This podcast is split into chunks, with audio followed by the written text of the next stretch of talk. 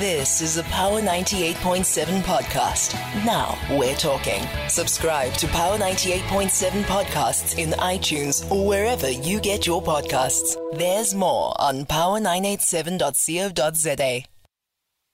Right, uh, speaking of uh, the announcement yesterday by the president of uh, the move to adjusted alert level one of uh, lockdown regulations, uh, well, there is a lot of some people are being a little bit skeptical and uh, cynical about that decision, particularly in as far as it relates to gatherings. we know that up to now there's been really tight controls on the number of people who are allowed to gather.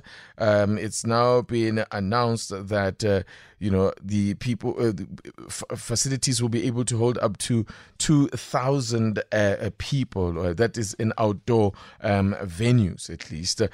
We have had a situation where there's a move from indoor capacities of 250 to 200 to, to 750, and the maximum number of people permit, permitted to gather outdoors will increase from 500 now to 2,000. Is this something informed by science, or is there an element of politicking here? Chair of the Social Security Systems Administration and Government and Management Studies at Wits School Governance, uh, Professor Alex van den Heever joins us on the line. Good morning to you, Prof, and thank you for your time here on the Power breakfast. I mean, we can never rule out the fact that, that uh, these decisions also are also informed by um, politics. It's not just purely about the science or the economics of it. Well, I can't think of what scientific study would uh, would give you uh, information to expand the number of people indoors uh, uh, to that extent. Mm. So I doubt it came from any evidence.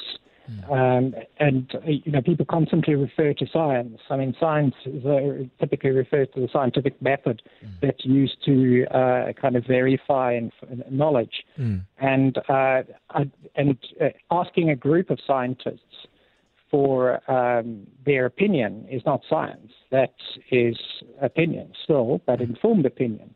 But I doubt that either the scientific method or um, science, the opinion of scientists would have really informed that. Mm-hmm. So it really would, I can't say what informed the decision, but it wouldn't have been, it's uh, very unlikely that it was evidence of any form.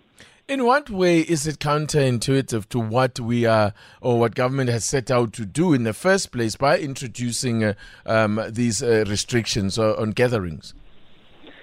Well, it is. Uh, the indoor gatherings are obviously the highest risk mm. because it really depends on which, you know, how those venues are being managed.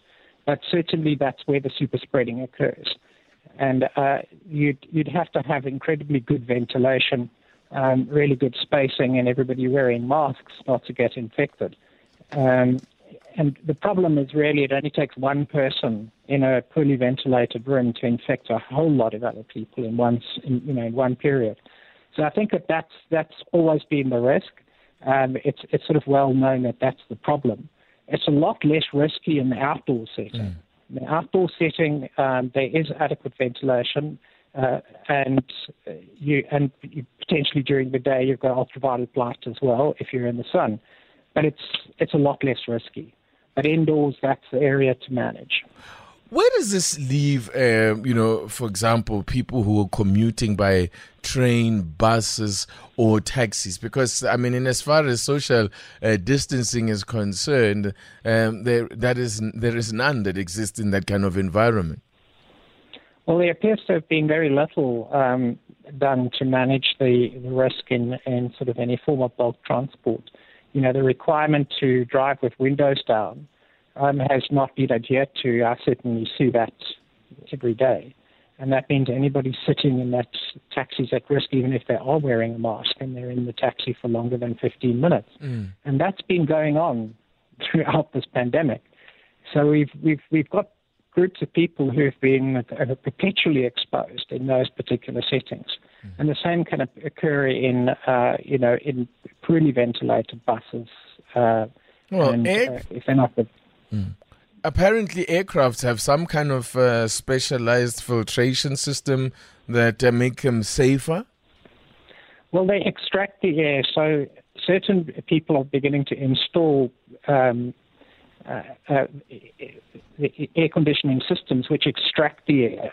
Mm. And so it draws in air from outside, not from it extracts the air and, and basically disperses it outside. Mm. And um, and that basically cleans the air. You can get various systems that can uh, you're not necessarily filtering the air, but you're removing it. Others can filter it if it's being recycled back into the same venue. Uh, then you, there are uh, different forms of air filter that you can get, including ones which include some ultra, uh, a UV filter for the air. And some of those will replace the air every 20 minutes in a, in a particular setting or room. So those are things that people are looking at, and, and the airlines have definitely invested in that. So the air is, def- is, is basically removed out as fresh air mm. coming in that they bring in.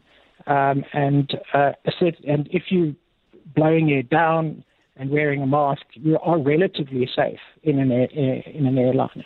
Very interesting. Pro- Professor Alex van den Heever, uh, the chair of the Social Security Systems Administration and Management Studies at Wits, in, uh, Wits School of Governance. Thank you very much for joining us. Thank you. He's not convinced that this decision to increase these numbers for gatherings is based on any form of science. You've been listening to a Power 98.7 podcast. For more podcasts, visit power987.co.za or subscribe wherever you get your podcasts.